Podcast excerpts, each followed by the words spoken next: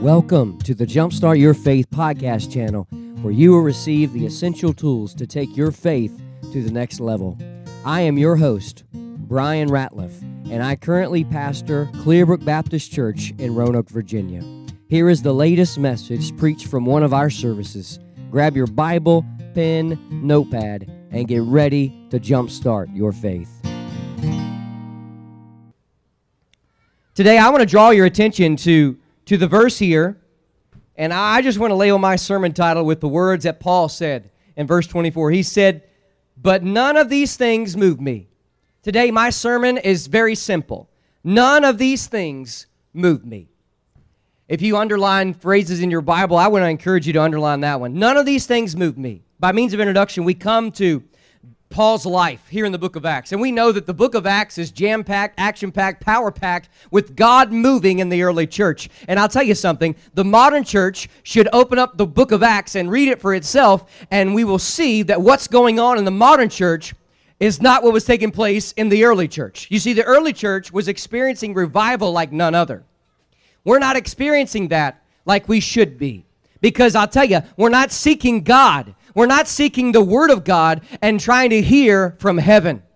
I believe that whenever we get, whenever we humble ourselves before God and we seek God's face, we seek God's word, I believe that's the moment when Jesus Christ will step into our lives and send a Holy Spirit filled revival from glory in heaven. We read that, that Paul experienced a great revival earlier in the book of Acts when he was on the way to, to Damascus to butcher and kill Christians. And we see that God took one of the greatest persecutors of the church and made him one of the greatest proclaimers of the church our world has ever seen. Outside of Jesus Christ, outside of John the Baptist, I personally believe that the Apostle Paul was the greatest man ever to walk on this earth by the grace and glory of God. And we see that God changed him. He began to preach and travel. He went on three missionary journeys. And we see he is on one of his missionary journeys right here in Acts chapter 20. And Paul was a preacher, you know. We read earlier in chapter 20 that he was long-winded, a long-winded preacher. He was preaching so long and so hot and heavy that somebody sitting up in the balcony fell asleep, fell off the balcony, and died. Hopefully that won't happen to you today. But if it does, Maybe the Apostle Paul will step in in our midst and resurrect you like he did to Eutychus earlier in chapter 20. We see that the Apostle Paul goes to a few different cities in chapter 20, but he arrives to Ephesus. And remember, in chapter 19, we see that, that a whole a, a mob was just trying to, to, to discredit and, and really get a hold of Paul because he was out preaching the message of Jesus, and they were out proclaiming, Great is Diana of the Ephesians. And after the uproar ceased, he left. And he goes on and travels some more and then finds his way back to meet with the elders of Ephesus and he charges them. And in verse number 17, the Bible says, And from Miletus he sent to Ephesus and called the elders of the church. And when they were come to him, he said unto them, You know from the first day that I came into Asia, after what manner I have been with you at all seasons, serving the Lord with all humility of mind, and with many tears and temptations, which befell me by the lying in of the Jews, the lying in wait of the Jews. Verse 20 and how I kept back nothing that was profitable unto you, but have showed you and have taught you publicly and from house to house, testifying both to the Jews and also to the Greeks repentance toward God, and faith toward our Lord Jesus Christ. And now behold, I go bound in the Spirit unto Jerusalem, not knowing the things that shall befall me there, save that the Holy Ghost witnesses in every city, saying that my bonds and afflictions abide in me. And then he says, verse 24, but none of these things move me. Did you catch that? He said, None of these things move me. The trials, the temptations, Everything that Paul was going through, he said, none of it moved me. He said, it didn't change my purpose, it didn't change my race, and it didn't change the ministry that God has given me. As he wrote in the book of Philippians, he said, I press toward the mark of the high calling of God in Christ Jesus. He says, None of these things move me. Neither count I my life dear unto myself. that so I might finish my course with joy and the ministry which I have received of the Lord Jesus to testify the gospel of the grace of God. Verse 25. And now behold, I know that you all, among whom I have gone preaching the kingdom of God, shall see my face no more. Wherefore I take you to, rec- to record this day that I am pure from the blood of all men. For I have not shunned to declare unto you all the counsel of God. As we come to this passage, I want to share with you three thoughts today from the Apostle Paul's words in verse 24. The first one, I wrote down this. As I was meditating, and after he says, None of these things move me, I, I began to read and meditate on the phrase, Neither count I my life dear unto myself. And as I was meditating in that thought, here's what I wrote down I want to relate to you. The first thought of three. Number one, my purpose in life is to reflect the glory of God. My purpose in life is to reflect the glory of God. You see, every sermon Paul preached, every letter Paul wrote, Every journey Paul went on, every time he went to visit Corinth, every time he went to visit Ephesus, every time he went to Philippi, every city he went to, it was all for one purpose, and that is so that Almighty God could be glorified through him. May I just be as bold to say this today that everything in your life that you say, that you do, everything should be reflecting the very glory of Almighty God. Paul said it like this he said, God forbid that I should glory save in the cross of our Lord Jesus Christ. He said, I- am not going to glory in my own strength, but if I am going to have glory, I'm going to share the good news of Jesus Christ. He said, Whatever I eat, whatever I drink, I will do so in a manner that brings glory to Jesus Christ. It's his words in 1 Corinthians chapter 10. Can you imagine that? He said, Whatever beverage I drink, whatever food that goes in my mouth, he said, anything and everything I do is to reflect the glory of God. Then, as he was writing to the Colossian church, he said, Whatsoever you do, do it heartily unto the Lord and not unto men. Paul's saying this. He said, These letters I'm writing to you, I'm not writing them to exalt myself. I'm writing them to exalt Jesus Christ. These sermons that I preached, that we read about in the book of Acts, he said, These sermons are not done so that I could receive glory. They are done so that Jesus Christ would receive glory through me as his vessel and instrument. Every journey Paul went on, he said the same. Sometimes we ask ourselves this question What is my purpose in life? What am I supposed to do? As a high schooler, maybe you remember when you were in high school that so many people were putting pressure on you so that you'd figure out what you would do in adulthood. Well, I'll tell you, most of us adults here still haven't figured out what we're supposed to do. Sometimes as adults, we ask ourselves this question. We got, go, to go to high school, go to college, and, and we try to get more knowledge. And then, then we, we, we try to continue learning, and we still, over and over again, we might switch career, career path, a job here, job there. We might do all those things, and we might be asking ourselves the question, what is my purpose in life? Paul said it like this. He said, he said, neither count I my life dear unto myself in other words, I believe he's saying this My purpose in life is to reflect the glory of God. Church, may I say this today?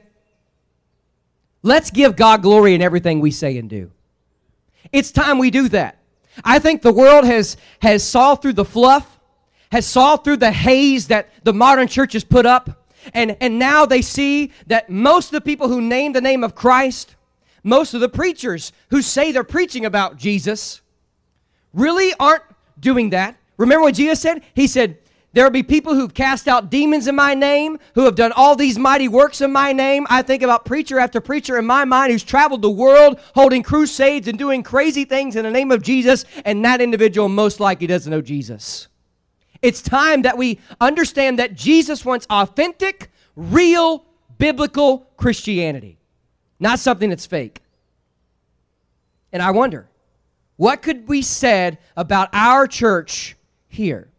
Could we say as a congregation that our purpose to exist is to reflect the glory of God? Yes, I know we're to, to evangelize. Yes, I know we're supposed to do all these things. But I believe our first and foremost purpose in this life is to give God glory, is to let our hearts declare the magnificent, marvelous, exceeding, abundant, glorious God of the universe.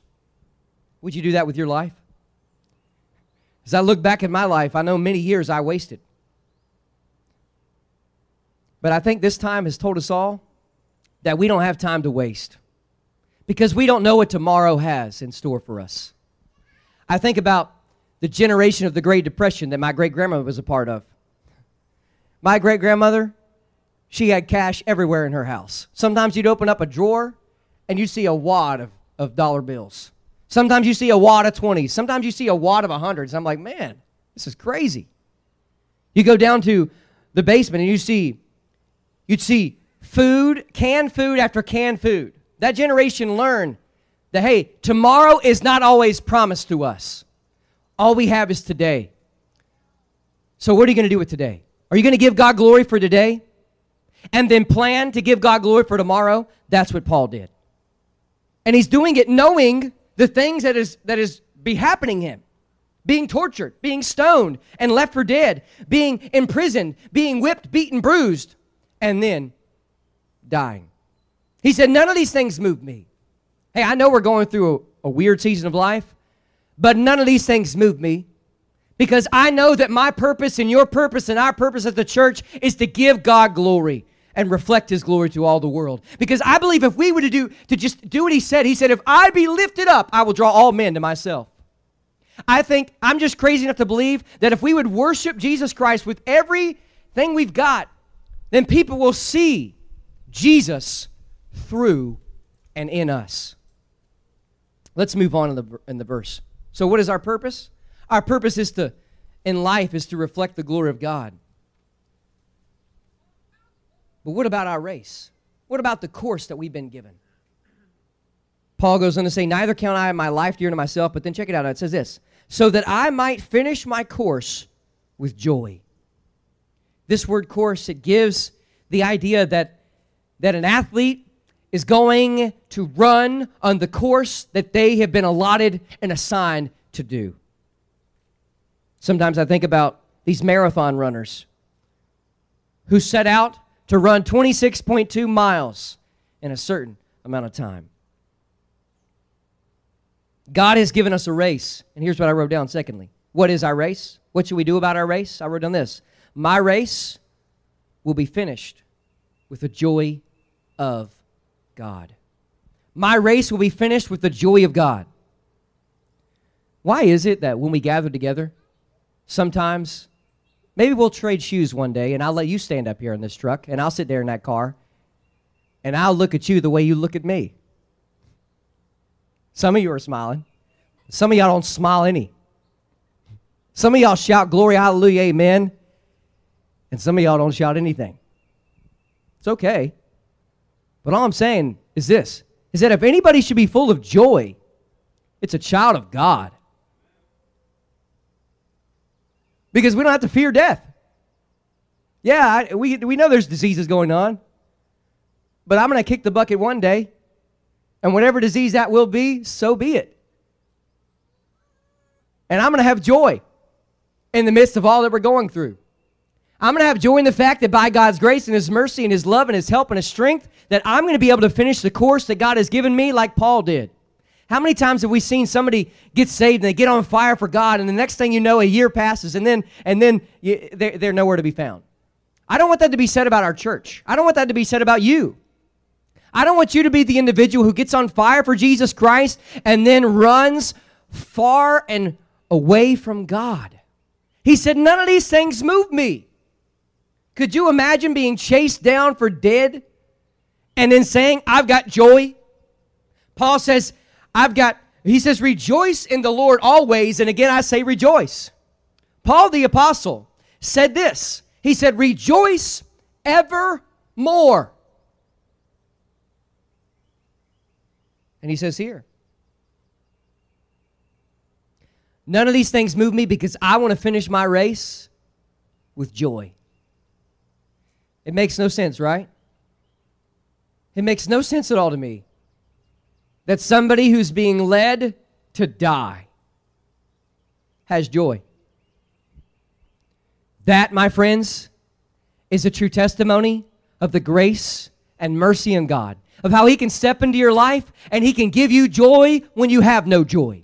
He can give you peace when you have no peace. He can give you love when you have no love and you think you're unlovable. He can give you worth when you think that you aren't worth anything.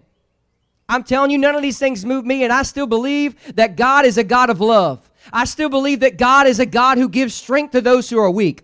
I am still crazy enough to believe that God is a God of redemption and salvation, and He's still the God who can resurrect a dead man's life and give them new life through the power of Jesus Christ and His resurrection. Today, none of these things move me. I still believe that Jesus is not a way to heaven, that He's the only way to heaven. Today, I believe He's not just a, the way to heaven, He's also the life. That is, if you want life and have it more abundantly, it's only found in Jesus. I believe that Jesus is still the greatest truth this world has ever seen. And Pilate, standing before all the Jews as they were crying out, Barabbas, Barabbas, Barabbas, he said, What is truth? If only he knew that he was standing face to face with the greatest reality, the greatest authentic truth our world has ever seen Jesus. He said, Sanctify them through the truth. Thy word is truth. The greatest truth outside of Jesus Christ is the word of Jesus Christ right here in your hand, the Bible. And I am still crazy enough to believe that this book I'm holding in my hand is still the pure, preserved, inspired, inerrant, infallible word of the living God. None of these things move me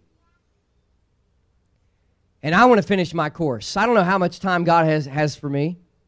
Listen, my last day might be today, it might be tomorrow, and it might be 50 years from now. Who knows? But by God's grace and mercy, I'm asking Him to give me joy every single day and giving me the assistance and aid that I need to move forward. And I pray the same for you. Listen, if Paul could finish his course, if he could finish his race with joy, I know you can, and I know I can. I know that we think we've gone through a lot of trials, we've gone through a lot of tribulations, but let's face the facts. None of us have ever gone through what Paul went through. Paul was tortured for his faith. Tradition tells us that he was martyred for his faith. History tells us that his own people wanted him did.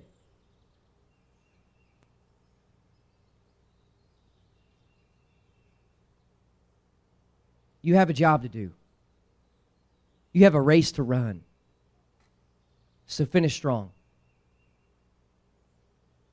The last thought I want to share with you it's not just about our purpose, it's not just about our race, but it's about our ministry.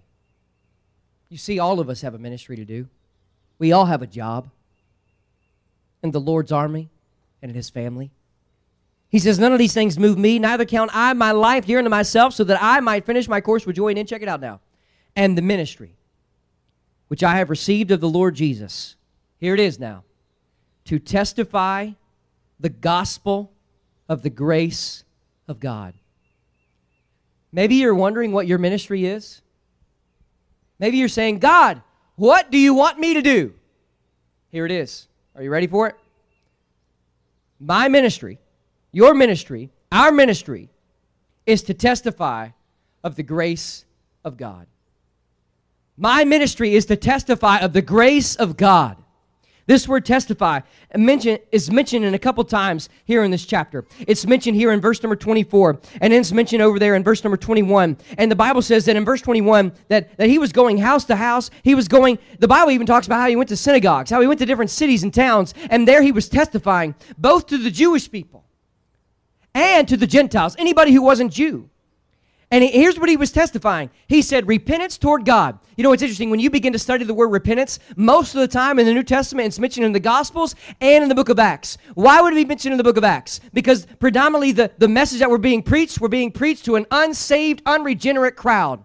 And today, yes, I know that we should repent of our sins every day, but the lost have got to repent of their sins. They've got to come to a position where they say, God, I'm changing my whole mentality about what I've done, and I realize that I have sinned against you, and I need your grace and I need your forgiveness. And so today we need to understand that we need to, we need to have repentance toward God. We need to change our whole mindset about God. That is, if we're lost and say, God, you are God, and now I'm going to submit to your will and believe that you are my Savior, you are my Lord. He said, I came here to share the repentance about coming to know faith. And then he says repentance and faith toward our Lord Jesus Christ. So it starts with repentance. We've got to change our mind and our mentality about Jesus, how he is the Messiah.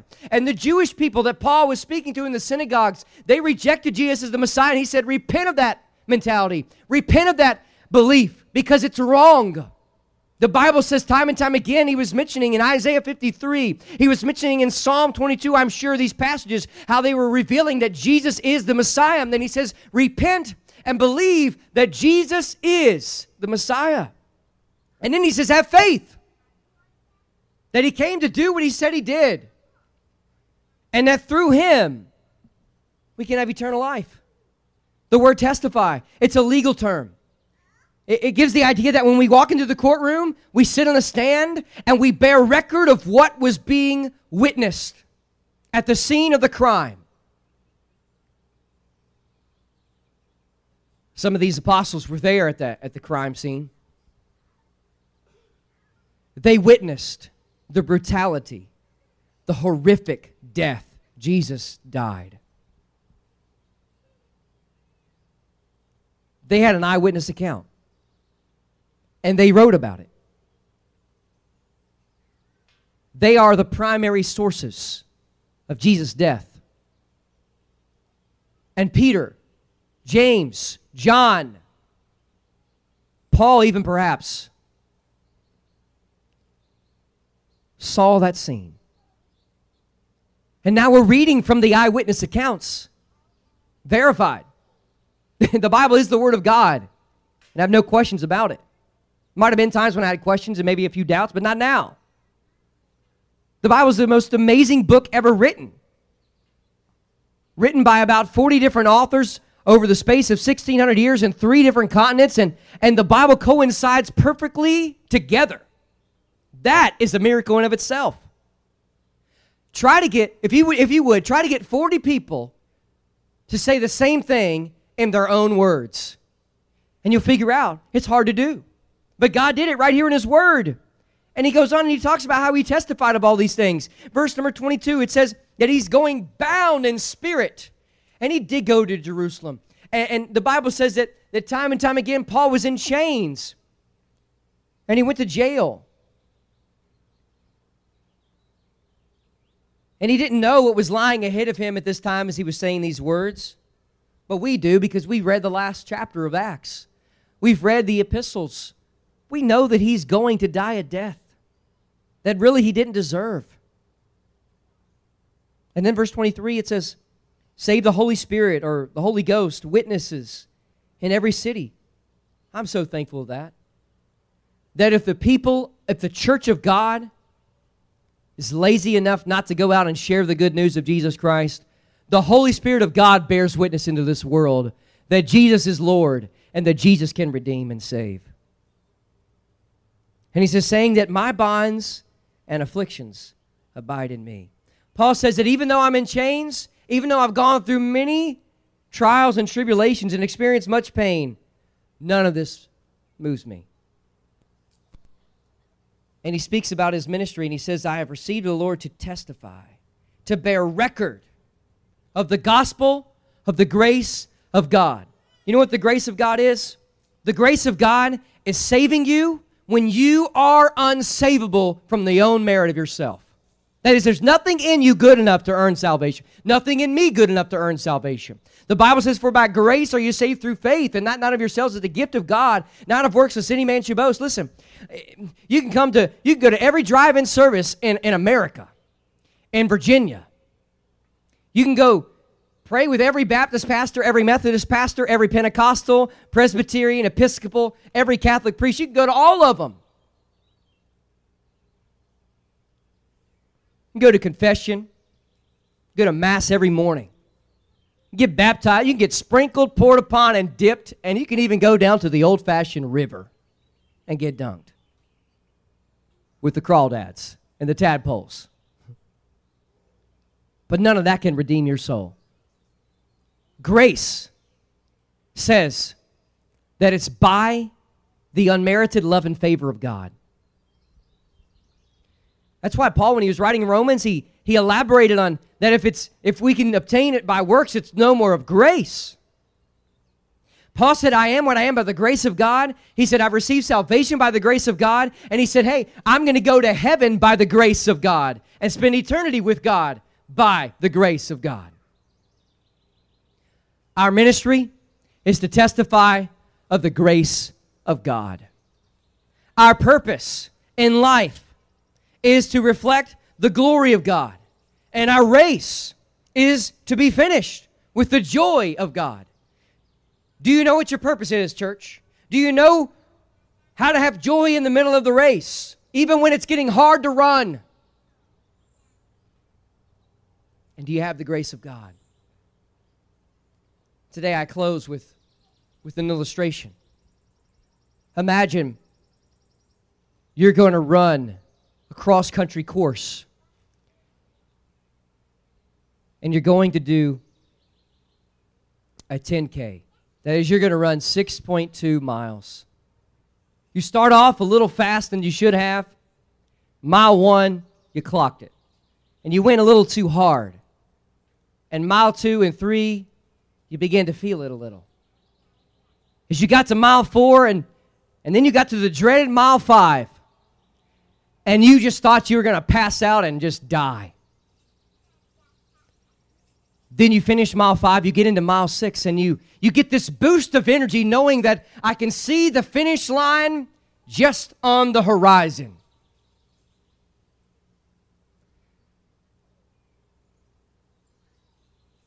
And you begin to pick up the pace. One foot in front of the other.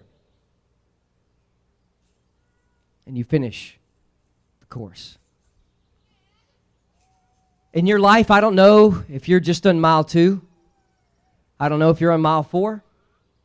And I don't know if you're on mile six, about ready to cross that finish line.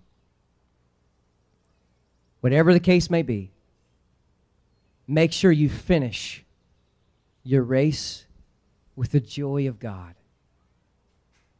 knowing that heaven is your home knowing that God saved you for a purpose, and that is to testify of the grace of God.